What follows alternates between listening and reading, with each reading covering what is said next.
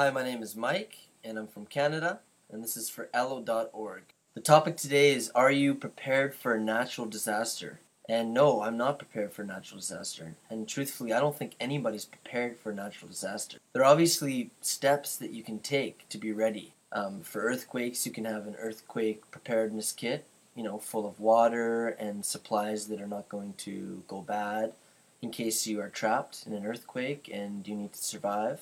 Um, There is an escape route in every city that you can know, and especially if you live in Japan, there are earthquakes all the time, so it's something that you have to be aware of. But back to the topic, I don't think that anybody's ever quite prepared for a natural disaster, and although you talk about it and prepare for it, you really don't know what to do when the natural disaster actually occurs, and it's actually quite devastating.